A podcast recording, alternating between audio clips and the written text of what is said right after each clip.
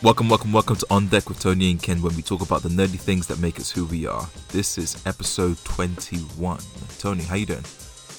I'm doing great, man. I'm I'm feeling really, really good. I'm actually uh, really happy. I just came from seeing my godson, little precious, little cute thing. Um, it was good to catch up with his mother. Um, he's terrified of me, Ken. He hasn't seen me in a very long time because of the pandemic. He don't know you. Um, but he, don't, he doesn't know me. He, he doesn't know know me. yeah. But he's such a he's such a chill little boy that you wouldn't you wouldn't know, right? He's like he's shy. He kind of pretends to be shy in a weird kind of way, but he's like he's like this little adventurer.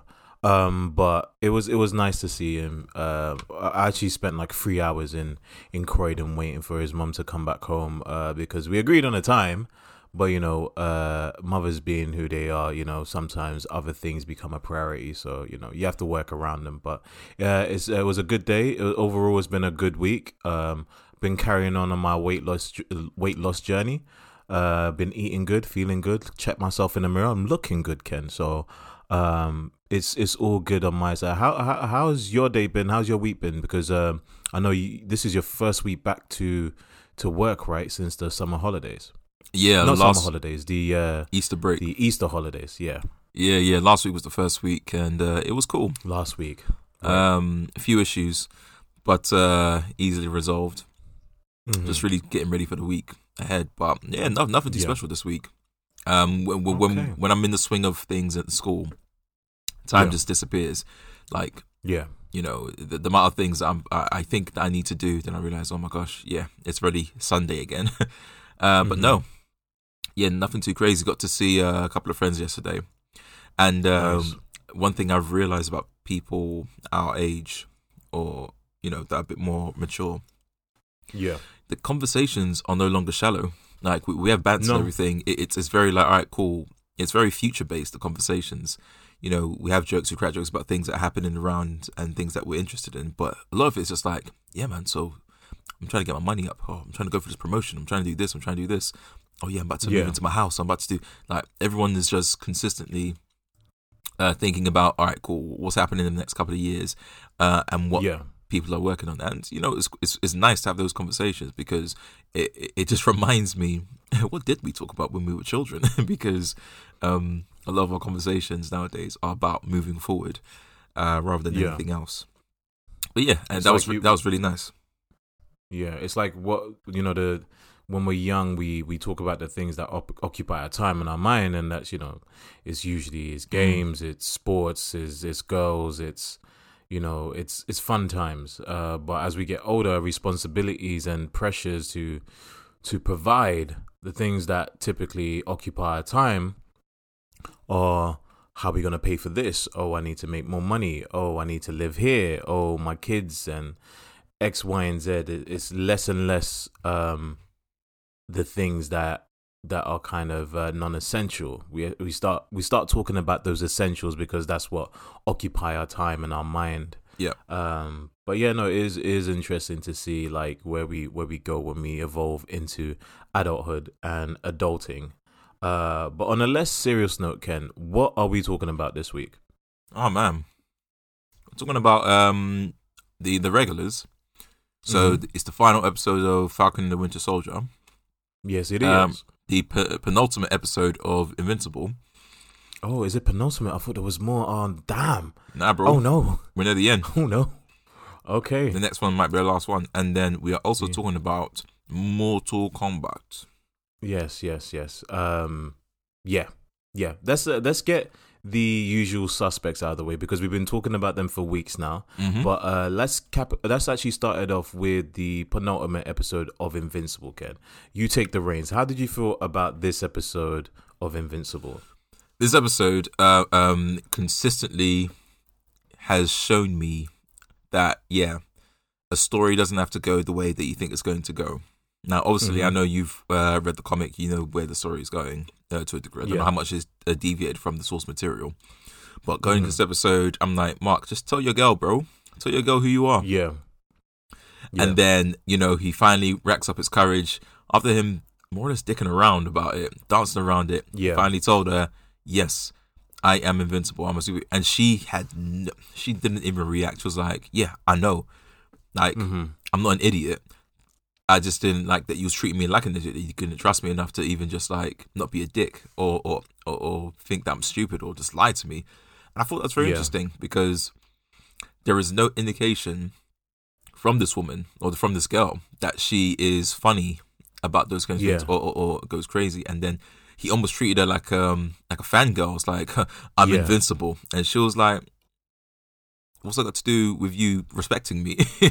and I thought Yeah. that was really cool because it, it's true, man. Like, Can I jump in and say something? go go for it. I think there's been uh, inconsistency in the writing, and I was hoping that they would have acknowledged it because they, they kind of tweak tweak that from um, the comic book. In the comic book, um, she didn't know the whole time, so they allude to the fact that she knew the whole time that he was a super, superhero. Right. But in the comic book, she kind of discovers it, and she has to deal with the fact of like how she's gonna handle it, and how does she handle the fact that he couldn't just come out and tell her. So the conceit of the show is that she knew all this time. The way that doesn't really make sense to me, and I think is actually a plot hole, is that why did she go off on him during the events of the attack when she said that he ran away? If she knew this whole time he was a superhero and saw him almost fight to his death, why was she still giving him grief? I, I would. That I would didn't guess. make sense to me. I, would- I would guess because she'll go off at him, and then he'll do the whole bumbling Superman thing. Oh man, yeah, I went off to do this. That was her giving him an opportunity to be like, well, yeah, let's talk about it in a bit. But you know, Yeah, man, man punches, sounds like pu- punches holes in, in buildings for fun. yeah. That sounds like like uh, for for me. I still think it's actually a plot hole with the writing. But if it is was intentional, then they wrote somebody that was kind of shallow in a sense. Like she just saved your life, and he just saved your life and a ton of people's life, and you're giving him grief in a way to say like you run away. If you No, no, knew- no, no, no. That's not what she was doing. That, that's uh, that's that's just the idea that I got. Like, uh, she she is happy that he saved life. It, it's because they made it very clear. It's the disrespect and and and the and the lack It's of not wanting- disrespect. No, no, it's hear me out. Hear me out. Let me- identity. Yo, yo, yo, Come on. Tony, Tony. Yeah, hear me out, hear me out. Like, she, I can't tell you, like, that's how she, that's how she feels, isn't it? That's how she feels. Mm. That he treats her like an idiot, as if like she, she, you can't tell, like she, he wanted her, he, she wanted him to be open with her, and he wasn't. And when he had the opportunity, after his dumb and silly excuses, he came up with some BS excuse for, oh, I went off to this, this, whatever, whatever, which is, you know, whatever. He's trying to protect his secret identity. But once again, she feels like, okay, what, you're, you're protecting your secret identity, but then you're treating me so bad. Why don't you just alleviate this and just tell me who you are? So it's not her not being grateful. She understands that he has to be super. But Mhm. the blatant disrespect of just lying to him about who he Yeah. uh, who he is is is is painful because you know no no one's doubting that she that he should stop being a superhero just to Yeah. whatever whatever. No, it's the whole aspect of like imagine that you know someone is, is keeping a secret from you and they keep Mhm. treating you like an idiot like you don't know right Yeah, and not even just treating you like an idiot you're being a bad boyfriend you're being a bad friend right.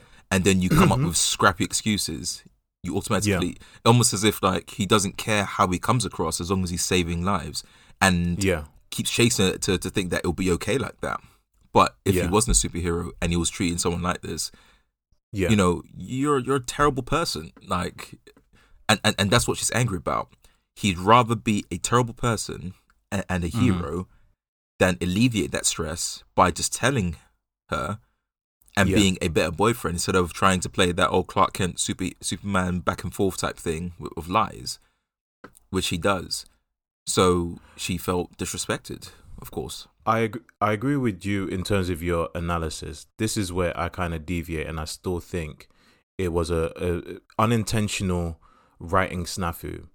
Like, for one thing, right? She doesn't ask him where were you, where did you go. She straight up uh, accuses him of running away, right?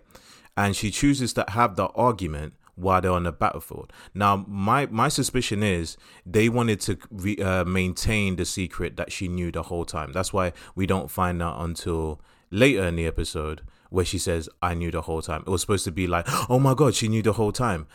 Because realistically speaking, right, if you're in a situation like that of a high stress situation, like your girl is not gonna accuse you of something like that. If she knew all this time, she's not gonna like accuse you in that moment when she's just about to see you die. call you a liar and and and accuse you of running away. You're probably gonna have that conversation later down the line if she's in on your secret identity, right? That's why I think they slipped up with the writing because she accused him of running away. If she knew all this time that he was a superhero, then she's just lying herself by accusing him of running away. That's why my belief is they messed up with the writing. I don't think that was necessarily um, a thematic choice in terms of her maintaining a, a, mystery. I think they were one trying to maintain a mystery of she knew all this time, but they didn't execute the writing right because it felt confusing to me that if you knew why in the moment of these people like in everybody else is in shock people, you know, almost died. He almost died, and you accused him of running away if you knew that he was a superhero saving lives. If you want to have that argument, you don't come about it that way. You just come off irrational. If that was me and Mark's that situation, is like, wait, so you, I would have hit back the fact that he's being really chill.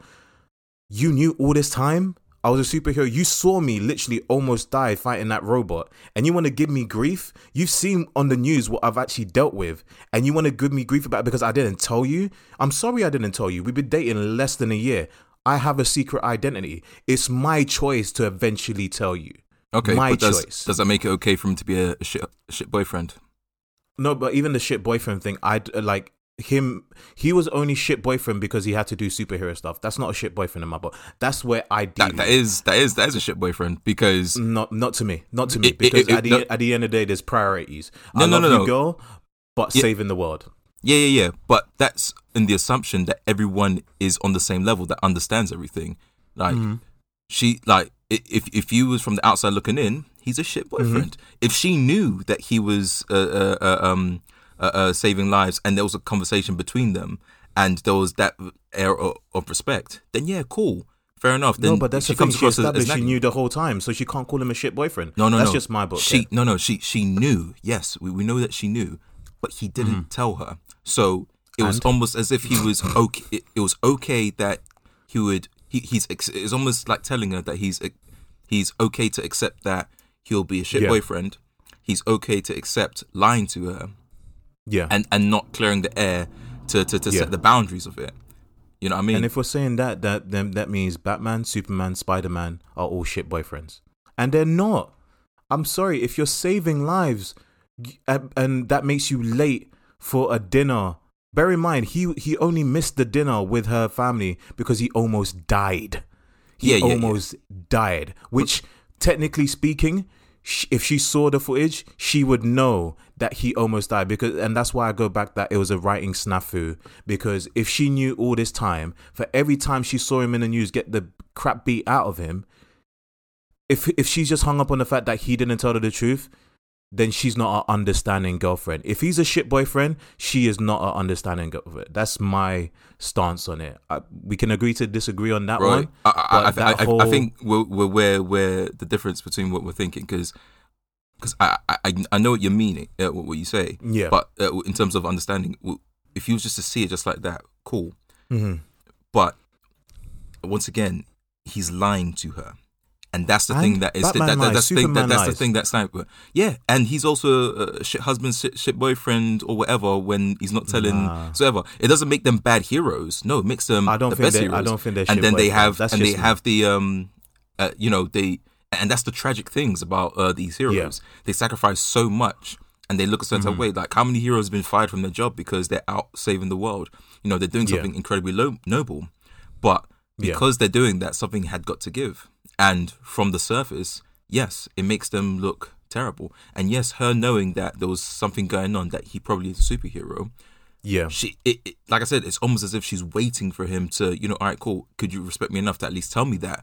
Because I'm ready to be understanding, but you wouldn't respect me enough to even tell me that. I, I you think know, she would have been more justified I, if she didn't know.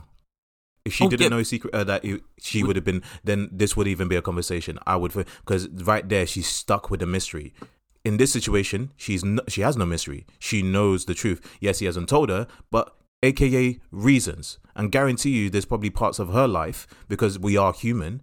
We don't necessarily share things when the person in, intends to share it, right? It comes with time and it comes with patience. He did eventually tell her because that's when it was right for him. Now, it wasn't right for her. Cool, cool beans. But if she knew the whole time, he's not a shit boyfriend. If she No, no. didn't know, No, no, he's still a shit boyfriend, bro. there's no, there's no denying it. I Yeah, there's a- look, I'm not saying he's a shit hero. He's still he's still a, a bad boyfriend. He's a bad boyfriend because he's he's he, he's uh, neglecting his girlfriend to do something else. Yes, the other thing that he's doing is some superhero stuff, which is great. Mm-hmm. But it doesn't stop him from like, all right, cool. You're meant to do this. You're meant to be this. Or you're Yeah. late all the time. Or there's always excuses. Yeah, that's Yeah. not a good boyfriend. Like by definition, it's not a good partner.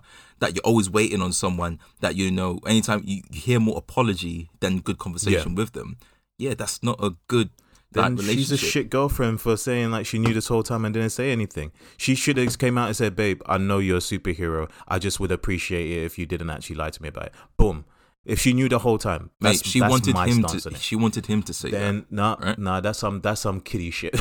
we adults out here, and bear in mind Wait, these wait, are wait. fictional Tony, characters Tony, that are teenagers. are they- uh, are- are they get it. adults? They're Exactly. teenagers. They're teenagers, and I get it. On that perspective, I get her angst, the teen angst of it. Maybe if they were a bit more adults, but I didn't appreciate the the choice of writing her as uh, self righteous. That was a bit, especially her self righteous indignation, indignation, considering the fact that he's saving lives. If he was like a super villain or even at best a vigilante, right, a dark hero, then I would get her moral high horse. In this context, I don't get her moral high horse, especially when it comes to being a boyfriend. That's just my perspective, but we can digress and talk about the rest of the uh, the episode. Yeah. Um it it it, it was a good episode um Mm. in the sense that it, it started it revealed quite a few things that have been setting up um Yeah. for the entire series since the beginning. So first of all, we always knew that they would reveal uh, identities at some. And now Mm-hmm. um his ex knows and you know he's flying away doing whatever. The other thing that was being Yeah. set up was uh the robot. The robot uh oh yeah, transferring his consciousness to a body that is uh, the younger version of Rex of which is Rex messed up. Explosion. And they Which is very address messed it up. like they address it. It's one of those ones. It's a weird one where in the comic book, this this that whole event with robot, they've kind of tweaked it, right? Uh, in the comic book, it was actually the the Mauler twins were actually working with another villain. Uh, I'm not gonna say his name just in case they use him for next season. Um, but they've kind of consolidated that storyline into the robot storyline. Um, but in the comic book, when he uses uh, the DNA of Rex, um, they don't make a, be- a big deal of it. It's kind of mentioned, but there's a certain event that happens that kind of like it makes sense why it's not as a big a deal as it is in the show. Again, that's something I won't mention just in case. Okay. Well, yeah. Let's, let's, let's keep two. about the show then. Um, Yeah. and and seeing how well it worked. Um, Yeah. The build up was that he's clearly has a, a, a um a high affinity for a monster as a monster girl. Yes, Right. which is kind so- of creepy. Yeah, yeah, we'll get into that in a second. He has, uh, uh, he he cares for her. He sees them as kindred spirits because they're both trapped in uh, Yeah. somewhat of a curse, but still trying to do good in the world, and so that mutual respect, and that's why he um, did this. And from the small glaring looks that she has towards Explosion, Yes, that's why he chose his body, which is a weird reasoning. Now, in terms of the Super creepiness creepy. of this entire situation, it is um like, especially if the girl isn't into you like that, and then Mhm. oh, you did all of that for me. Ugh. yeah. man, we're barely friends. I still see you like my toaster. So it, it, it's weird. Um, she might be into it. I don't know. She might think it's sweet, Mhm. but I like and you know they didn't allude to anything because that wasn't the main Yeah. part of the uh, story of this episode. It's but it's it's very one of those to see. ones again the show has taken certain choices that don't necessarily immediately exist in the books granted it's a matter of you know time constraints right the show needs to tell a certain amount of story within a season within a certain period of time whereas the comic book can last for as long as it's it's it's sellable. So some of these storylines are protracted. Like the major difference is um robot's motivation for creating a clone and having a bo- uh, body is slightly different to the to the comic book. He doesn't do it for monster girl he does it because he wants to have a a normal body. Um the whole relationship of his feelings is actually not even apparent in the comic book until much later, where they actually have a shared shared experience. Uh, again, the show is expediting certain things, and I think it's earnest in its uh, in its uh, portrayal of that story. Um, but it, and I guess it doesn't shy away from the actual uncomfortable eeriness of it, given the fact that yes, we we acknowledge that you know Monster Girl is technically 28 years old, but trapped in the body of a now what 12 year old. Yeah. Uh, and you know, um, we established that Robot is actually a 30 year old man, so there's only two years between them. But he's done all of this for somebody that he's only known as a 12 year old. So it kind of adds to the ugh factor of this situation. Granted, now he's in the body of a 12 year old. Does that make it justified? I don't think so. Um, I it- think. it, it makes it less creepy in a different way. Um, it doesn't stop it from being creepy, but it does make it a bit less creepy in a different way. I what think I mean it by makes it that more is creepy in a because different way. the reason why I say that is because let's say he put himself into a grown body, which that is an option. Like he chose a child because he wanted to at least have that once again that kindred spirit between Monster Girl. You know, he Yeah. could have put himself in a thirty-year-old body. If he Mhm. did that, that would have been very creepy, especially Right. because of his reasonings. So he Yeah. tried to tip the scale a bit and make them a bit more closely uh, related in terms of age, physically, but uh, maintain the age difference mentally. You know, and I don't know. I don't think he was like crushing on her in the way like, oh, I'm looking at this little twelve year old girl. I think it was Yeah. more for the like, oh, I can see, like, because even they said it when they first when she first came to the team. Yeah, I can't do this train. I can't do this training because the more I use it, the the younger I get. That's the problem Yeah. and so that tapped that tapped into his insecurity well those insecurities about what what he's dealing with mentally. He's like yo i'm i'm trapped Yeah. as well. So he kind of bonded with that. So i don't think he was really watching her as a little girl. I think he was watching it as someone like a trapped soul. Um Yeah. and i think that is um why well it, it gave more gravitas to to why he was doing this because he got that little connection with uh, monster girl. Also Mm-hmm. he also wanted to be free from his body especially seeing Yeah. how, uh, how he was so yeah it it just added an extra layer to it um understandably a creepy layer but man Very that's creepy. what, that's kind of what i like about the show it, it, it's doing I- I- things more closer to um let's not lie the world is a messed up place and Right. you know adding that element it makes it feel a bit more real like very selfish and real I I think it, it does make it real. It's just that again, I come from the perspective of reading a book where certain motivations are different. So I can only judge from the fact that the show has actually made certain decisions. So I'm looking at the decisions as kind of like, okay, so a 30 year old man puts himself in a 12 year old body because the the basis of that body she has an affinity for and let's say it's not strictly a sexual desire for for for um for monster girl and it's just that he feels a connection that it could be strictly platonic. He he shares a kindred spirit like you said two people trapped in bodies that are failing them right? The reason why i think that is even more kind of it's worse than if he did it in a 30 year old body.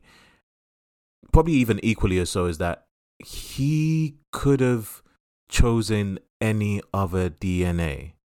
He chose the DNA of the person that she is actually sexually attracted to. So even if he wasn't doing it for, you know, romantic reasons, right?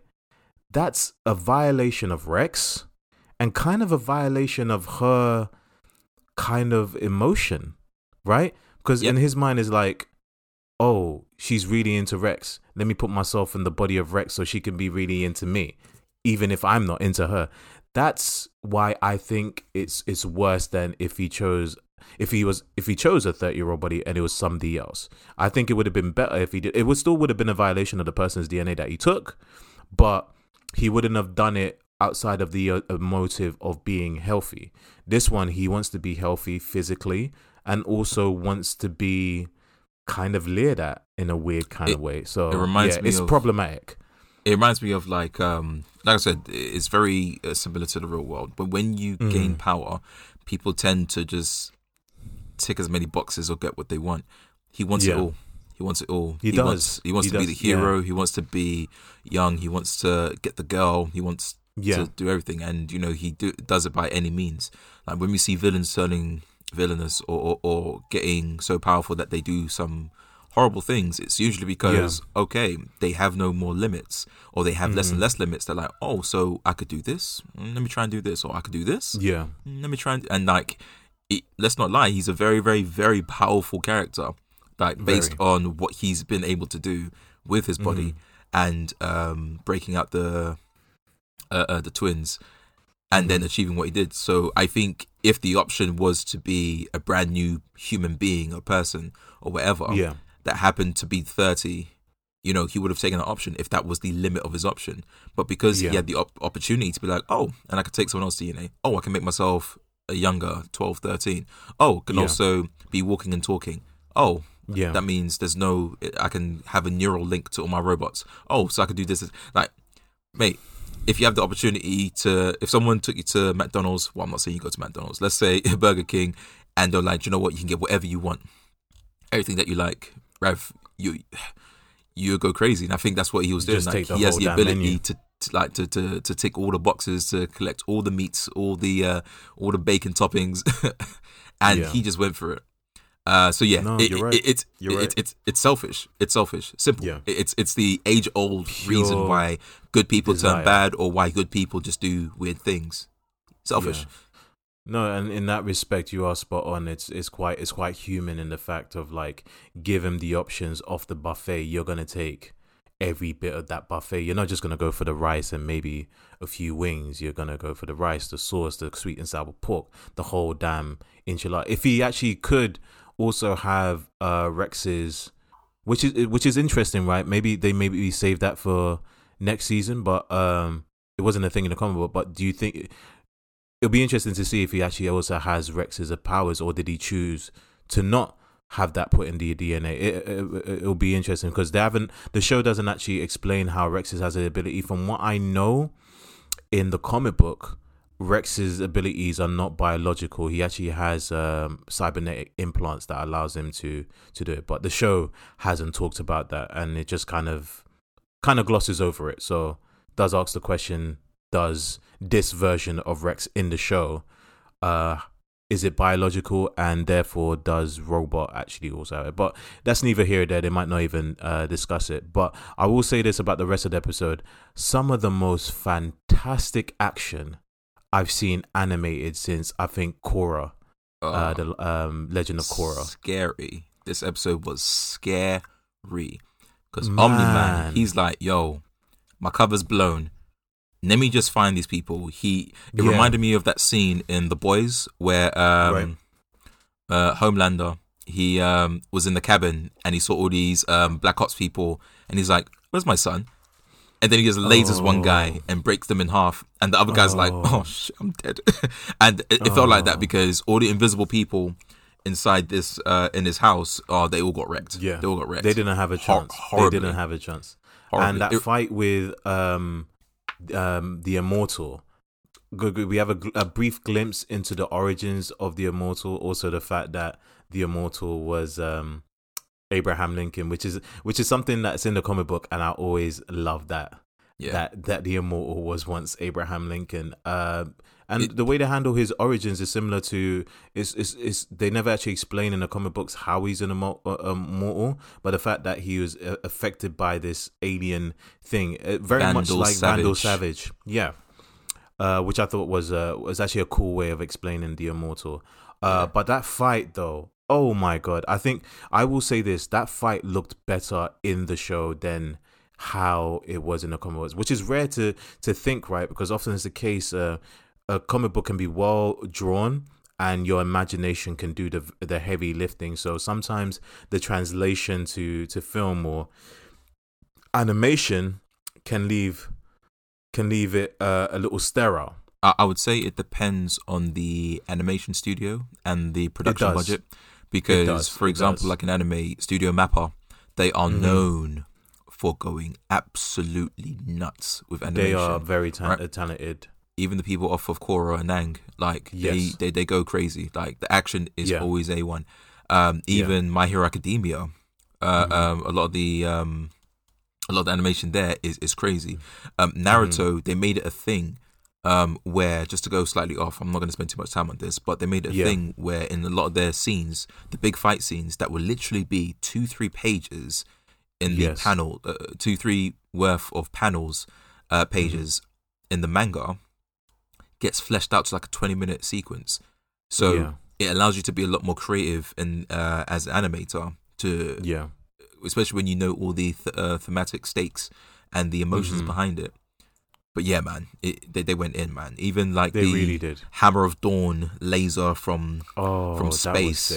just to That hold them was back sick. for what they said it was 30 billion, 400, 400 billion, so- something crazy like that. 400 billion for a very expensive nosebleed. That My it literally, he's so powerful that this beam from a, a orbiting satellite, uh, en- enough to basically shatter the the the the, the a large, you know, maybe a a, a mile, uh, per, mile a mile worth of land. uh, Um, diameter. Yeah, it just it just leaves him with a, a nosebleed. Then he just proceeds to they send in like this kaiju that you we saw in early episodes that they remove the pain sensors of it and it proceeds to like almost kill uh Omni Man, which is interesting though because when Omni Omni Man leaves to fight the Immortal because he's struggling with the kaiju. He leaves to fight the Immortal, which the Immortal is actually, you know, he's going pretty toe to toe. In the comic books, they kind of established that the the Immortal is nowhere near Omni Man, but the show is gone for a different tact, which I actually appreciate. It made for a much much more entertaining scene. Um, but the weird thing about it is that how Mark was able to handle the the kaiju kind of easily. I don't know if you noticed that because when Uh, you kind of shift back to it, he's got it all tied up. So I thought, huh, Yeah. okay. I, I I think what uh, Mark was doing, he was playing more smart than anything else. Because um, what what Omni Man and Mark were doing prior to him tying up the kaiju was literally using brute force. Let's punch him up. But let's not lie. If you clip a bird's wings, it can't run Mhm. away. If you yes, if you break a horse's legs, you know, Yes. it's no longer a threat. If you clip Mhm. the, if you, if you, if you take away the teeth and the claws of- Yeah. of a tiger, it's no longer dangerous. So Mark found its weakness, which is well, the bigger you are, the harder you fall. Something Mhm. of that mass cannot sustain itself standing up. So if Yeah. all right, let's tie it up. You know, it can't fly, it can't shoot lasers. So if you tie it up, what can it do? It can't even crawl to you to bite you. So I think he was a lot more tactical than punchy, punchy, smash, smash, which is Yeah. what he's been used to, which shows the think- development of his character. Because even in the first episode, when Yeah. he was facing that uh, robotic, uh, cybotic uh, guy, all he did was Mhm. just flying directly into him, just throwing punches towards him. But Right. now he's a, and, and then you even saw it when the earthquake guy, yeah, when he was about to drop people into the lava, he Mhm. did that very quick spinny, spinny move through the floor to punch through the earth to catch those uh, uh, people. Like yeah, he's slowly and slowly becoming more competent and more smarter in how he deals Right. with certain situations. And I Yeah. think that was like it wasn't instantaneous. We we've seen the progression even down to him not being able to land properly or him not being able to fly properly to him doing crazy stuff like this and figuring Mhm. out that you can just tie up this thing, don't have to just hmm put f- your fist through it.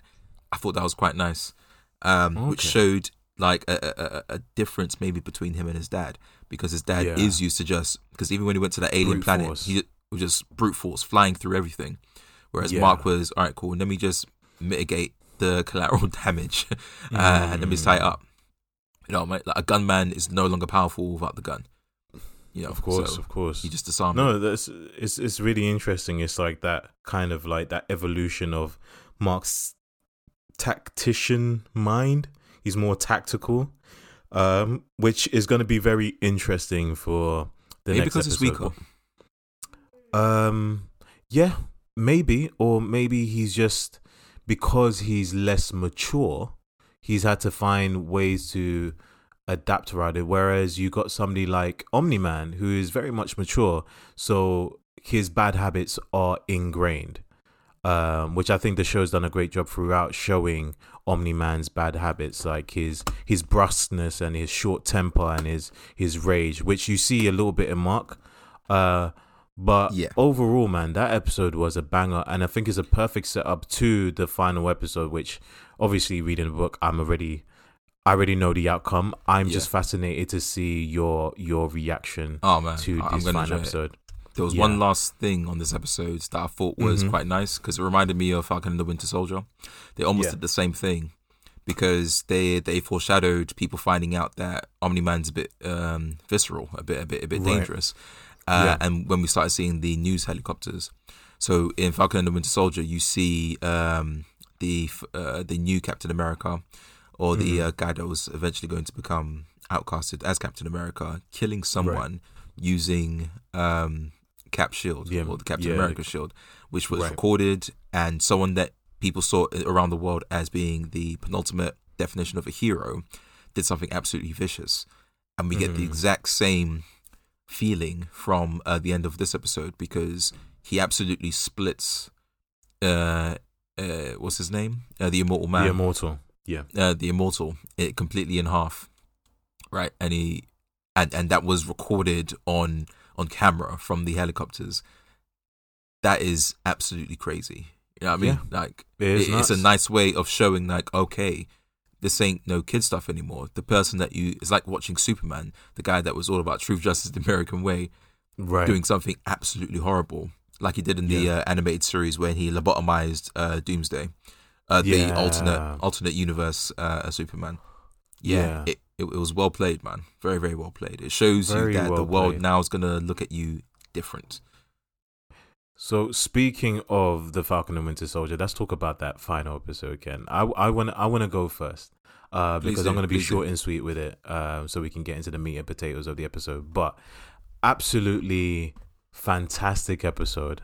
Um, I so to cap off where we are in the story, uh, it's leading off to the uh, the the previous episode where um, the flag smashers have found themselves uh, infiltrating this meeting with the um, this council. The uh, is it the GRC? Um, they're, Yeah, they're- this GRC. organization that's that basically put themselves in power to kind of organize what's left of the world since the people have come back from the the blip or the snap. Um, so they've had to kind of they've ousted these refugees that you know suffered the slings of those five years of the snap where the infra- uh, infrastructure completely broke down but there was this uh, newfound unity in this world. Um but the the reverse snap happened and everybody came back um so leaving these refugees to be forced into uh internment camps uh, for lack of a better word so you know that's the main motivation of the flag flag smashers and Car- Karli Morgenthau, where they believe that no, life was better when there was no, there's no arbitrary barriers between the world. We was one country, uh, one world. Uh, so that's been her motivation. Now I still stick to the gun guns that um the show didn't do much justice to Karli Morgenthau. Uh, whether it was the actress, but I, I still think the actress is pretty talented. But the, the the writing for her hasn't been great because I haven't felt any sympathy for her whatsoever.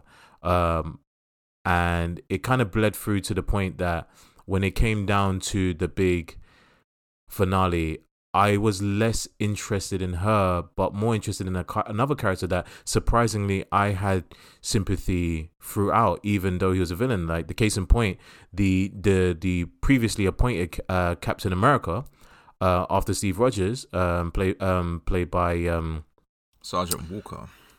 yeah, so John Walker, uh, played by Wyatt Russell, uh, who's who's g- delivered a fantastic performance uh, of a a troubled you know a troubled soldier that's dealt with his mistakes, uh, thrusted into this new this newfound sense of re- uh, responsibility and authority, and not not very equipped to actually deal with it, and it's led to his mistake of taking the super soldier serum, affecting his probably himself on a mental level, uh, and also killing the guy. But then you have the introduction of Falcon as the new Winter Soldier. He's just taken the mantle. He got that suit from the Wakandans. And Ken, I don't know about you, but that is a perfect translation of the comic because you know, like they tend to kind of say, "Hey, we're gonna make some tweaks and changes. We're not gonna really make it look like the comic book."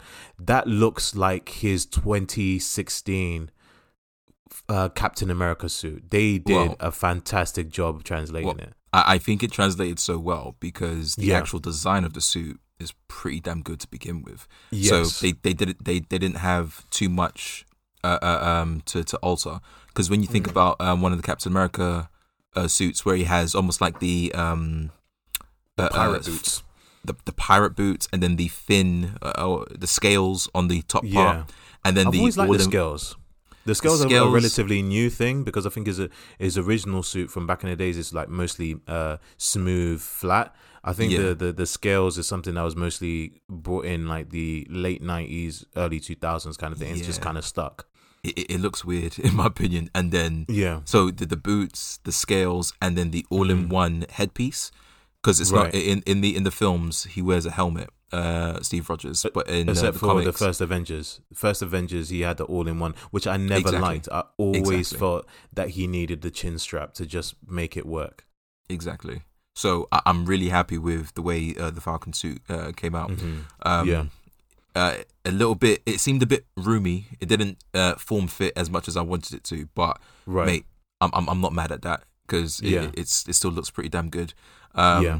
I, I do think the Wakandans are the Deus Ex Machina for technology because Mhm. anytime someone needs a super upgrade or well, anytime you want to be like, mm, how do we give someone a really really massive upgrade Yeah. but very very quickly um and the wakandans come through and be like oh yeah yeah don't worry hold that um because his his wings are super Yeah. durable to the point where they're able to bounce a helicopter off of them yeah. you know the uh, red wing can break up into two sections to help boost up to actually lift up a whole truck you know what Mhm. i mean like full of people so over a ton you know like it it has more it has the google analytics that can search people's backgrounds like tony stark Yeah.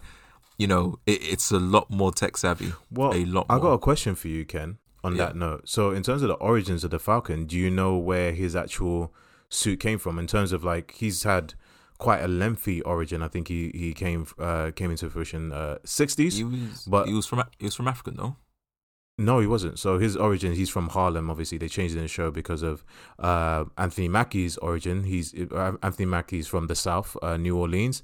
Um, but in terms of like his suit, suit origins, you know where his suit came from? Uh, no.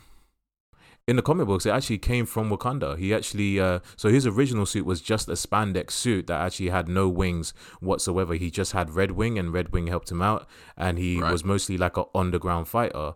It wasn't until uh, he teamed up with the Black Panther that the Black Panther actually uh, built his actual wings that used like I think solar energy and um, vibranium. Like his wings were actually out of vibranium. So in the show, kind of doing it in a reverse.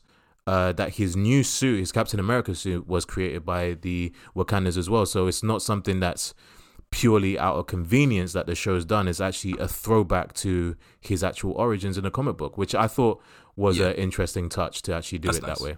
That's actually really nice. Yeah. Yeah, man. Um, Um, well, with the um, with with, with the U- uh, the old cap, um, I, I said it in the last podcast. I feel sorry Mhm. for him. I felt sorry for him. I feel from, really from, bad from the for him. You know what I mean? Yeah. Like I was saying it from last episode when he was being trialed and things were being stripped away from him, all his benefits. I was like, dude, Yeah. th- he did what you lot said he should do. The only Yeah. thing is he got caught on camera. Like And if he well, wasn't caught on camera, not just that, he took it too far and got caught on camera. I, you I- know what I think the show did there? They did a Cancel culture? They they did basically what happened to um you know unfortunately last year with the killing of um the the, the knee on the neck the the shield to the chest was oh Marvel's George, George, Floyd George Floyd's situation. They So even shield allude to that in the episode, actually. yeah.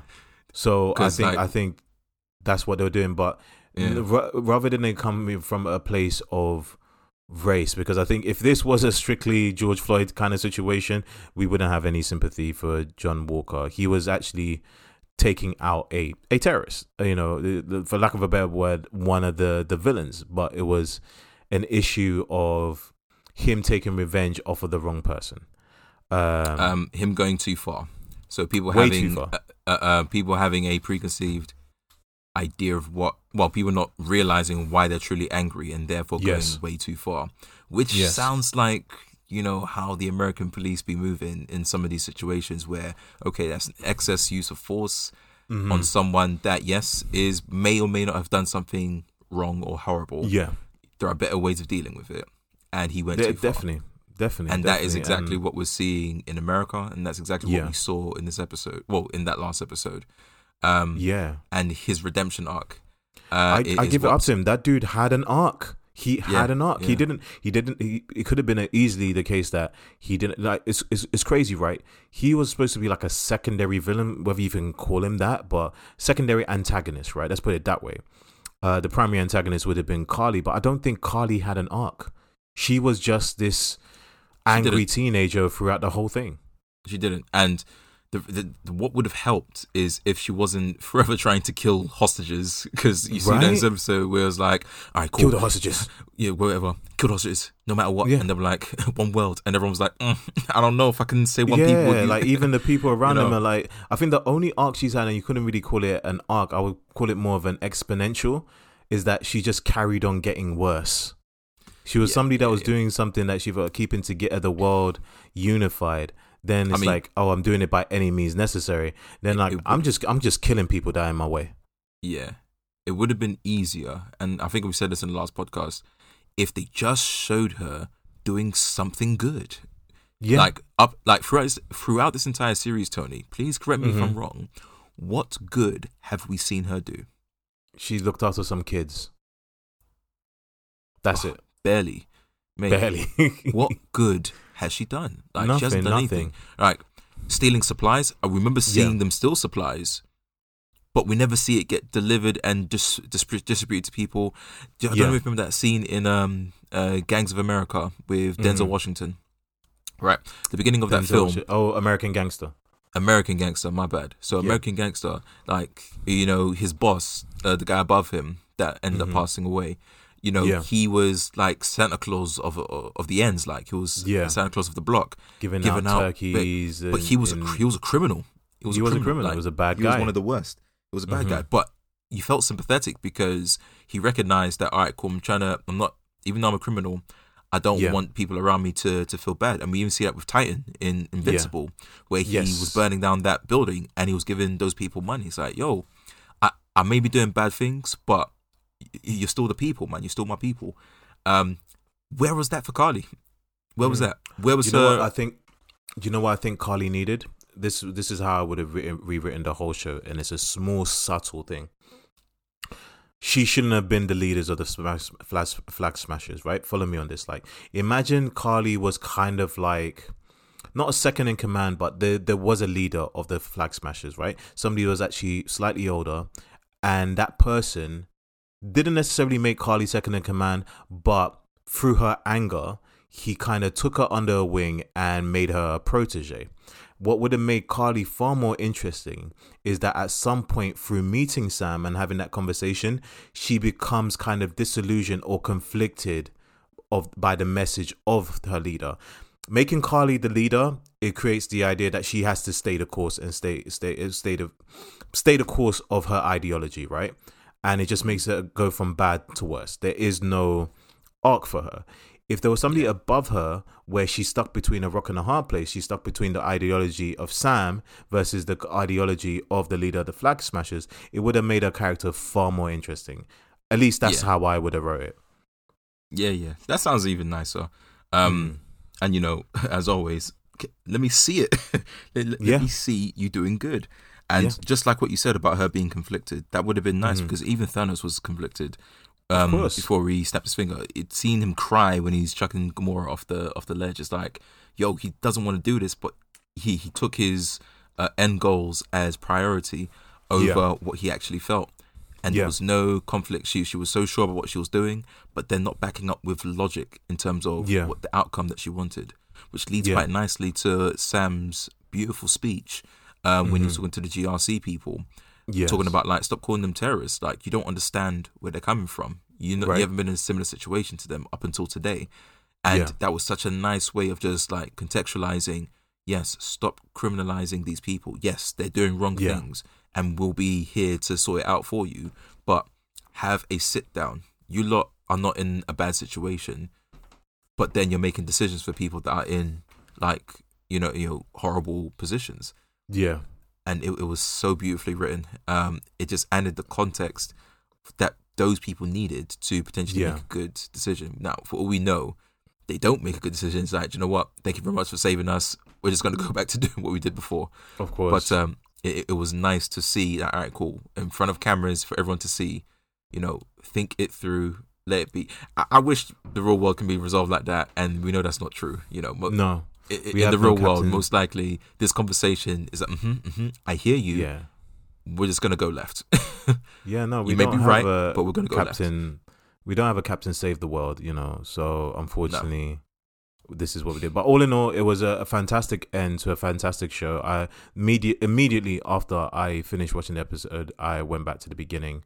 Uh, great job on Marvel for two bangers out of the gate with WandaVision and Falcon Winter Soldier. Looking forward to Loki. Looking forward to Hawkeye. Um, just everything they're producing, I think they they they're paying it respect. They're they're paying it its due because they know that's the that's the best way for us to to to to, to appreciate it. Um, Ken, let's Yeah. get into the meat and potatoes of Mortal Kombat. Let's get into it. Oh man, Um, Mortal Kombat. This is a film that has been on the waiting list for so Let long, me- and not just for Let me. me jump in first. Let me jump in first. I want to give a quick overview of this storyline, right? Just to get that out of the way so we can just have a general conversation because it's not a deep movie, so it's not something that we're going to really dig in into the philosophy of. But the basic premise is um, it focuses on a character called Cole Young. He is a down and out UFC fighter, um, but he's got this brand on him that this brand has been given to several people around the world that basically enters them into this tournament known as the Mortal Kombat tournament and they fight for the the fate of their realm, the Earth Mhm. realm, versus another realm called the uh, uh, Outworld. And unlikely people to be involved with, they band together and in a super serious way because that's the only way to do it in Mortal Kombat. And through their struggles and the attacks of Outworld, outside of the tournament rules, they have to survive and prevail. And that's the basic story. That's all you really need to know. It's no deeper than that. Um, Ken, hit me with your perspective of this movie. How did you feel about it? Um, it, it was well. Let's call it what it is, right? Mhm. This is a super. Uh, well, this this is a video game film, right? Video We- had so- ass video game. Say again. It's a video ass video game. Yeah, yeah, for sure, man. Like, and, and it make and it reminds you of that at various parts of the film. Um, yes. and and with that preconceived idea about it, the truth, my mind isn't thinking it's. I'm not thinking it's going to be a deep, meaningful, Mhm, anything mhm. type film. It's going to be Yeah. all right, cool. I know it's just gonna. All right, we need to tick these boxes. At the same time, tell a competent story, Right. and that's exactly what they did. Nothing more, nothing do less. you They think just- they they did? Uh, did do you think they actually produced a competent story? I I I I I'm, I only ask you because I slightly disagree with that. But well, do you when I say competent, maybe competent's not the right word. Mhm. It, it, it's a it's a cohesive story. It it followed okay, uh, uh, uh, it followed down the line. It's not without its flaws because Mhm. this film has quite a few, yes, but it's something that you can easily follow. Anyone could pick it up, easily accessible. It wasn't groundbreaking. It was literally paint by the numbers, like Right. the story campaign of a Mortal Kombat um, uh, game. again, and- I have to disagree with you again because those last three games have had some of the best stories in Yeah, because any. They last like ten hours. Like th- Yeah. th- those stories are, are are hench. If you was to actually Right. play those stories without the fight fighting in between, it is Mhm. a very very long. It's almost like a TV series. Right? of, yeah, of, of yeah. events. With with the actual film that we watched, um, they had to kind of speed through certain things, Mhm. even uh, uh, um, key aspects where it like that kind of didn't make sense, but they just put it in there and they tried to resolve it. But Yeah. uh, yeah, that I, I don't want to. Well, I think it's a good time to get into the spoilers of it. But Mhm, um, mhm. you know, like, like you said, Cole, he's a down and out uh, fighter. He makes two hundred bucks uh, per fight, and Yeah. you know what we see him, who we who we see him come across. He uh, comes across uh, Jax. So Jax Yes. gets introduced into this world, um, and with He's like ex special forces. They've been doing research for ages about what's really going on with these tattoos and earth realms because they were part of this uh, unit that got taken out by this guy that had abilities that they couldn't explain, but also had the tattoo. So through their investigations, they realized that they need to gather all of the other people with the, uh, the tattoo and basically prevail in winning this um, this tournament. Yeah, yeah. Well, let's start with the positives, right? Mm-hmm. There's quite a few po- positives about this film. Um, yeah, like I said, don't go into the film thinking that it's more than what it is. Like, you know what it is. It's Mortal Kombat. If you don't know about Mortal Kombat, you know, then cool. Then you may not uh, like the story, it being very surface. But because it is a Mortal Kombat film, like I said, certain boxes would have to get ticked. Uh, ticked. So this, like, this is a video game movie. The people watching this film, the people it was made for, expect certain things um, to happen. So the fight scenes were obviously one of the key things that people were expecting to be uh, competent, and they were. Like, uh, I'm not saying they were the best fight scenes. Uh, they mm-hmm. weren't using a lot of jump cuts. They weren't using shaky cams. It was. I think they were using a lot of jump cuts. if you have the opportunity or the desire to watch it again, Ken, there mm. are. That's one thing that did bother me because I think some of the choreography was very, very so? strong. Yeah, the, mm. the specifically. Maybe I was thinking more so the extreme then than what yeah. we saw here. I, I think the ones that they don't are the ones at the beginning with sub uh, with Scorpion when he's in his village, um, and the one at the end with uh, Scorpion and Sub Zero. But there's several in the middle, especially the the training montage fight scene. There is a horrendous amount of jump uh, jump cuts. I don't know whether it's because obviously some of those actors, I believe, maybe didn't have enough time to prepare for the fighting, especially the guy that played Kano, who Kano mm. bloody steals the damn show. This is Kano's movie. Let's make this very clear. This is his movie. Cole Young is supposed to be the main character, but this guy, uh, Cole Young, is like the, the, the think about a, a, piece of white paper. Now find a way to make that less interesting. That is Cole Young, but um, uh, Cole, Cole, Cole, Young is Harry Potter, right? Oh no no no! Harry, Harry Potter. Harry now, Potter um, well, had the reason interesting why I say backstory. Cole Young has nothing. yo yo yo. Yes, maybe but the reason why I say Harry Potter because mm. he's someone that's absolutely new to this world. Yes. We're living vicariously through him. Mm. He goes through the same hero's arc as Harry Potter, being the chosen one and everything, and mm. to uh, be the hero towards the end. So it followed a very, very basic hero's journey uh, mm. type structure with him, but not really giving him too much for us to care about. Like yeah. the, the personality wise, he wasn't the best. Like I said, it, it was Kano's film, and yeah. um, which is Kano being introduced to this was a positive and also kind of a negative thing for certain other characters as well, because anyone that was close to him that tried to be any ounce of serious just looked awkward in my opinion. Um, it was yeah. uh, is it is it Liu Kang? No, uh, no, it was um Liu Kang and Kung Lao, the the serious brothers. Yeah, Liu the Kang, super oh. serious brothers. Liu Kang, anytime he spouted that exposition, oh my god, Kano was there to follow on with a crack of a joke to the yeah. point where I was like, "Oh man, Liu Kang, you're a bit too serious right now, man. Like, chill out." And I, I get that he was playing it straight, but when you have a character like Kano standing next to you, it was it was very like, all right, it felt a bit too, it's a bit too unnecessary. It's like, why, why are you so serious? yeah, um, way way too serious. Yeah. Um, do you know? Do you know yeah. what I think? Um, again, I'm gonna play armchair writer with this, right? I think so many times, and it's not just relegated to video game movies, but sometimes adaptations of uh, maybe cartoons or whatever.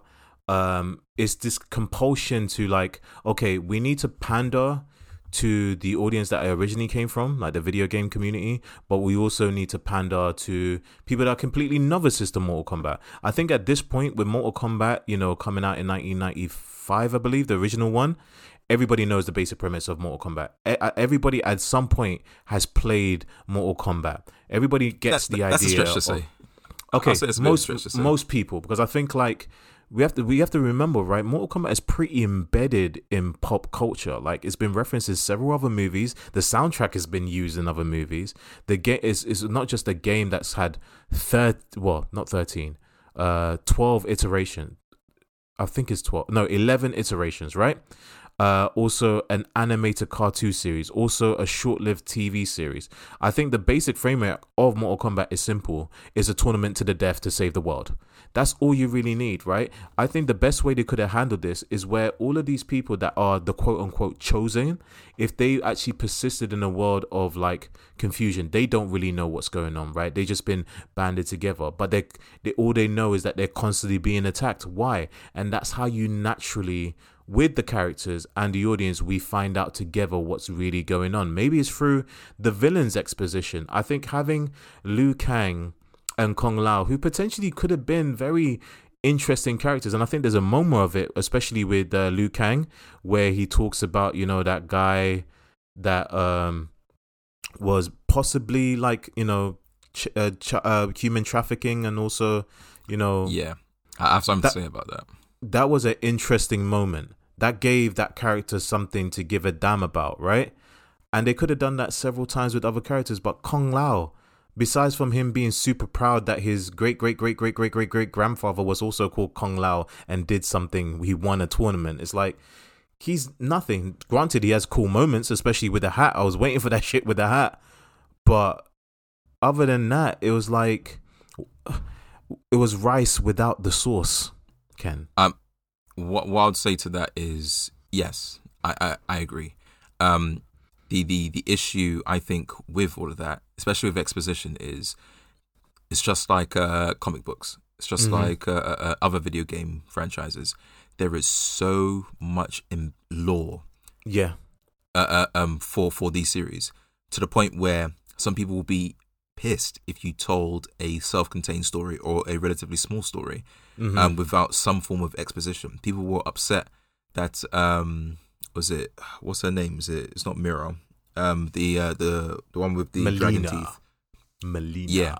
That you know people would have been upset if certain things happened with it. Like there's mm-hmm. so much that people expect that you know not dropping it. Imagine if it only had three characters from Mortal Kombat. People would be upset. That's people very be true. upset. That, that there is so much to get through, and I, I yeah, and and I hear you, man. Like you to to to write a perfect story with this, it, it is impossible. I think especially the with the legacy that it's come from.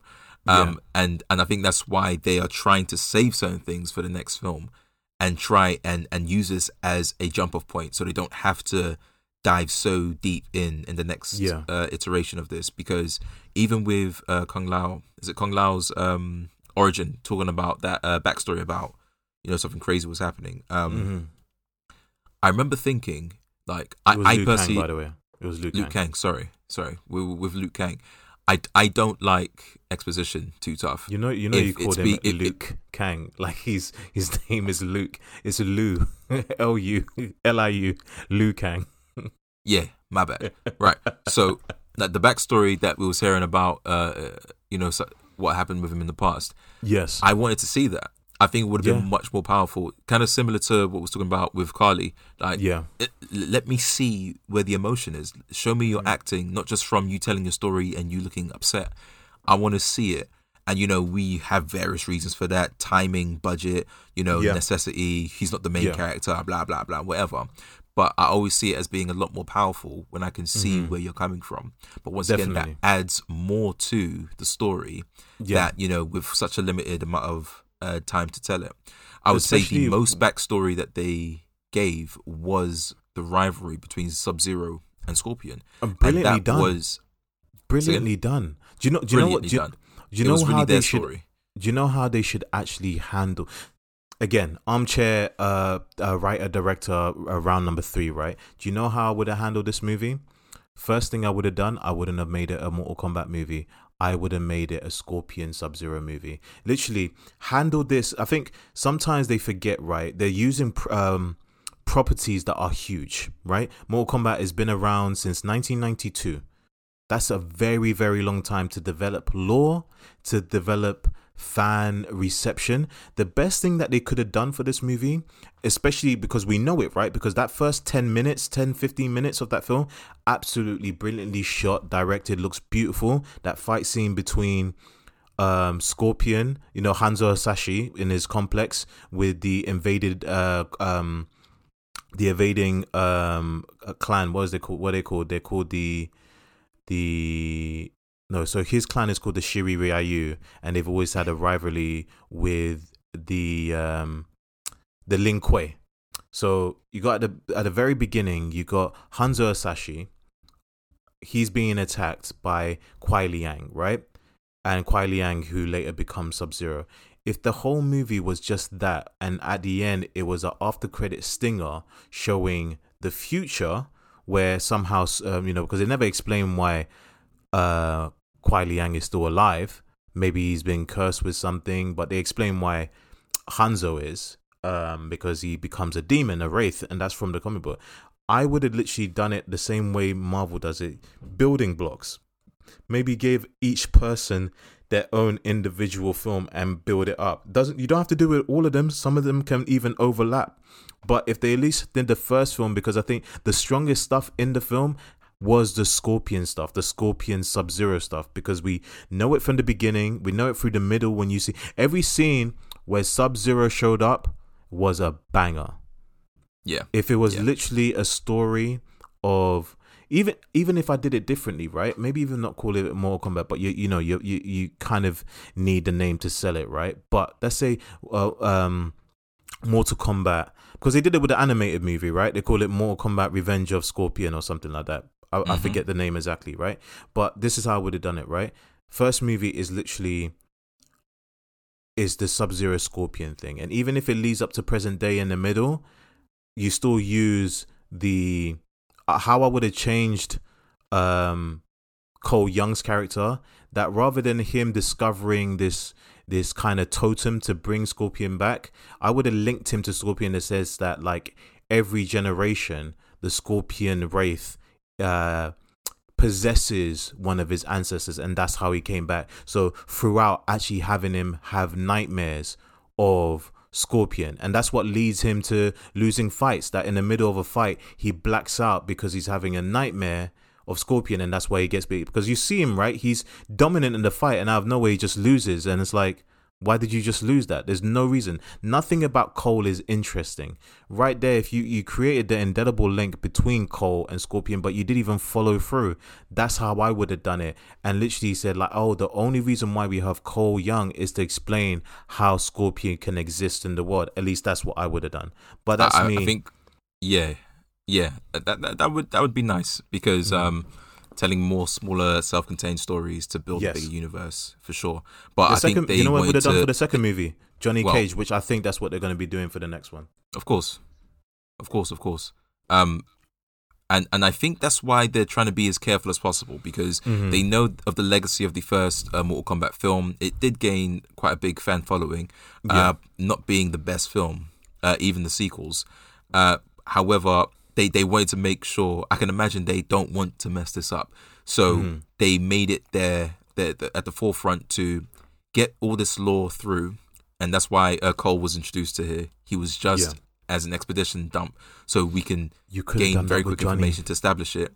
you and then also done the same to- thing with Johnny Say again.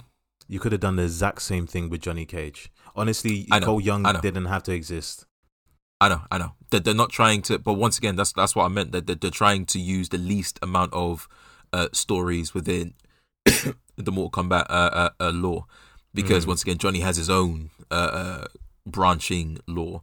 yeah Um, so they, they they limited it because they want to make sure this film at least does spe- specific things correct. yeah and we could count off the amount of things that they did in this film yeah that was clearly for the fans oh that didn't in my opinion some of it just didn't work the the leg like he- sweep hearing thing. it out loud or seeing it out loud i was like uh, some of it does work some of What- it was really What was the biggest thing that didn't work for you? The biggest one that didn't work for me because they just kind of repeated it too many times was the leg sweep.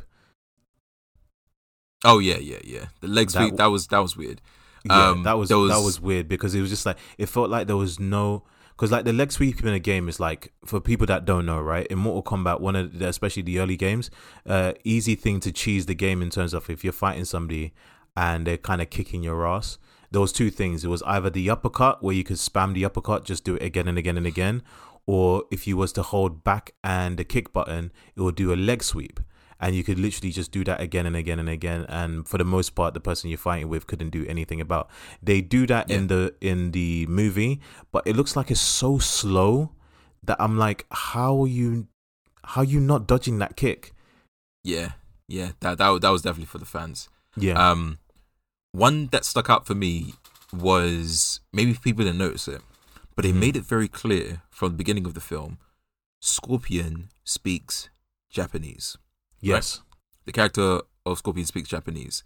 yes So throughout this entire film, he's speaking Japanese except for one line. What line was that, Mhm. Tony? get over here What? Can you imagine? My guy, and he learned English to say "get over here" purely because of the fans. Yeah. it's the only. Even when he was talking to Cole, his uh, descendant, and he was Yeah. speaking Japanese to him, Cole was looking at him like he didn't understand what he was saying because Yeah. obviously they're from different generations, even slightly different dialects of Japanese because he was from back in the day. right So I can imagine him t- telling all that stuff to Cole and Cole being like, I have no idea what this guy just said because Yeah. he only speaks that old school Japanese. yeah For him to then turn around and be like, get over here. I'm like, where, where, when'd you learn that? hey he's Yeah, a wraith man he might get really good like satellite coverage in hell you don't know Ah, But that's that you know off-screen.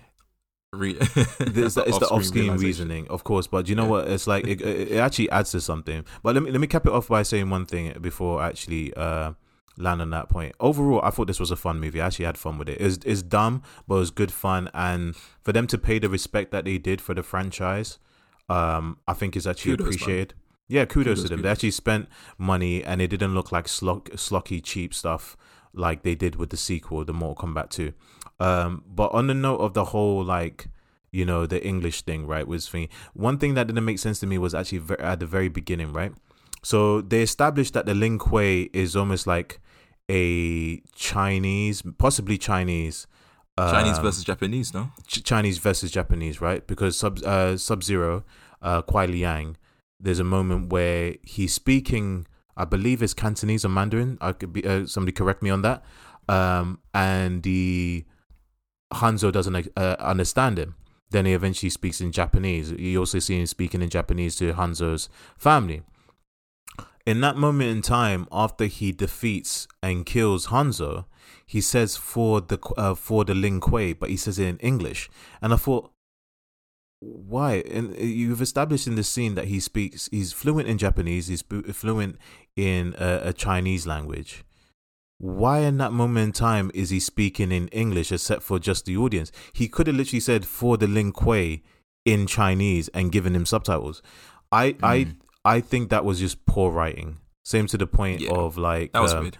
yeah, and if you notice as well, um, you probably wouldn't even check this, but you know that scene at the end where Scorpion does says "get over him." They actually redubbed that because there was such um backlash with the oh, yeah, trailer. the backlash from the trailer. Yeah, because they actually let the the, the actor say it, uh, and him being Japanese, he's gonna say "get over here" differently because those syllables just don't exist in a Japanese accent. You know, you can't you can't say that naturally. So they redubbed it. I'm thinking that they got Ed Boon because Ed, Do- Ed Boon, who was the one that uh, originally uh, designed Mortal Kombat, and he stole the studio Mhm. held at NetherRealm Studios.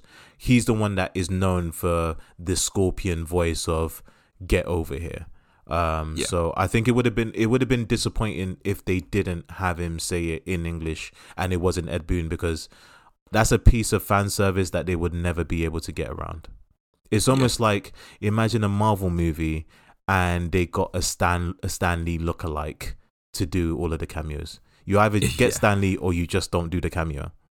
Yeah, it'll, it'll just be images. We're just going to see pictures Yeah. of Stan Lee all over the place, just like in Luke Cage. Is Um, there anything yeah, uh, you want to add to that? yeah, or... I think just one or two more things. Mhm. Um, I did find it interesting how everyone had their own way of introducing themselves. Everyone introduced themselves by name, and it felt like, oh, let's stop the film. Oh, by the way, Mhm, this mhm. is this person. this is this person. Yes. I was like, okay, that's kind of weird. Um, No one, no one asked you, but okay, hello. um, and uh, the other thing was, I, see why they introduced the whole um, dragon tattoo. If you kill someone, it transfers to you, and Yes. now, now you have to unlock your chi, your your your your nen, your Yeah. pick your, your your chakra from Naruto. I don't know. You, you unlock something, and now you have special abilities to take on these monsters. They had to kind of do that because. Like the, the the monsters that they're coming across, they'll just massacre them. Let's not lie. The- so they had you to know, the somewhat one- give a reason The why they'll one go toe make to toe any with sense these though. There was one that didn't make any sense. Oh, so is it Sonya?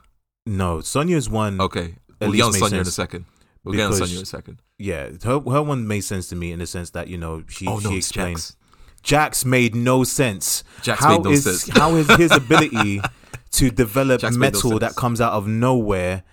Even even no even with Kano, they replaced the idea of a cybernetic eye that no, he just got heat vision. Boom. Yeah, like- he's Superman now in one eye. Jax is like he just grows metallic arms. I could even understand liquid metal, right? I could get that, almost like a Colossus from X Men type thing, right? This was just straight up mechanoid machinery growing out of his body.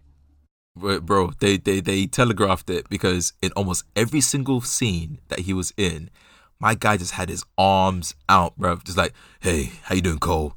And then he just starts crossing his arms and flex. I'm like, bro, are you trying to telegraph something? Like everything that he did, arms out. Even at nighttime when it was cold, he didn't wear jacket, just tank top everywhere. Yeah. Like they really wanted to remind you, yeah, man's about to lose his arms. But the way then he, gets did. his arms back And the doesn't way he gets his arms. s- any sense. Because you know the it- crazy it thing is weird. right. This is the weird thing is right. It's like in the, in the games, and they never explain this. He has the uh, metal arms, but they do explain how he gets them, right? But he could also shoot energy beams, right? So I was expecting in the show that his ability was the energy uh, bolts that he could shoot out, but he gets he gets the arms from maybe they, they steal it from uh, one of the facilities that they used to work from. Nope, he just grows metal arms, doesn't have the energy beams. He's just super strong now it, because it, it was a very easy way to to write it in. It was lazy because it's kind of like, all right, cool. Everyone's super duper abilities came from this one thing, and we're not going to explain it because trying to explain it any further from where it is from the from the actual games is long, or reasons. Yeah Even down to like I said with Sonya's uh, abilities, yeah. like she became OP out of nowhere. That's one thing I know. she about, did uh, learn Sonya. her ability very very quickly. Everybody She else it it very very time. quickly. Yeah. Yeah. And then when she punched a hole through, um, oh, I can't remember her name. When she punched a hole through it and you saw the spine, it was kind of like, oh, even that, that was a little Easter egg because, Yeah. You know, in the games, it's all about being incredibly visceral. That was definitely like- uh, a Mortal Kombat 11 move. I think there's several Yeah. people where they shoot out, and it's weird how the, the, the bone wasn't affected. It was just the flesh. But hey, video games. Exactly. Um, but Mate. overall, I I thought Yeah. it was good fun. I enjoyed it. I'm probably gonna watch it again at some point uh, because I do have nostalgia towards Mortal Kombat, and this movie could have went horribly, horribly wrong, but it was it was good fun. It was good fun. like I said, they, they, they played it so safe in this film. This was Yeah. a safe film. Down to ticking all the boxes for the fans. Mhm. Like, it was so safe. The fatalities were gruesome. They were, Gruesome. especially uh, Kung Lao's one with the hat. Kung Lao. They my that was lord. straight out of the game and it was perfectly executed. Got one Yeah, question for you uh, before we actually wrap up, and this one is a matter of casting, right? So they alluded to the fact that the next movie is going to be Johnny Cage. Who would you cast as Johnny Cage? I already, I already know Um, who it, uh, who my one is. I even tweeted it out and and I tagged the person. But who would you cast? uh, young Tom Cruise because he's nuts. Okay, who in reality would you cast? Who in reality? Because we can't time oh travel. man, We haven't got the uh, budget. who would I cast? I don't know. Who would you cast? Because I would cast- Keep thinking about it. I would cast Scott Adkins. Ooh, okay. I think he'd be perfect. He's got the martial arts temperament. He's obviously like it'll be easy enough for him to play like a jokey version of who he is because he's actually a martial arts a- uh, actor.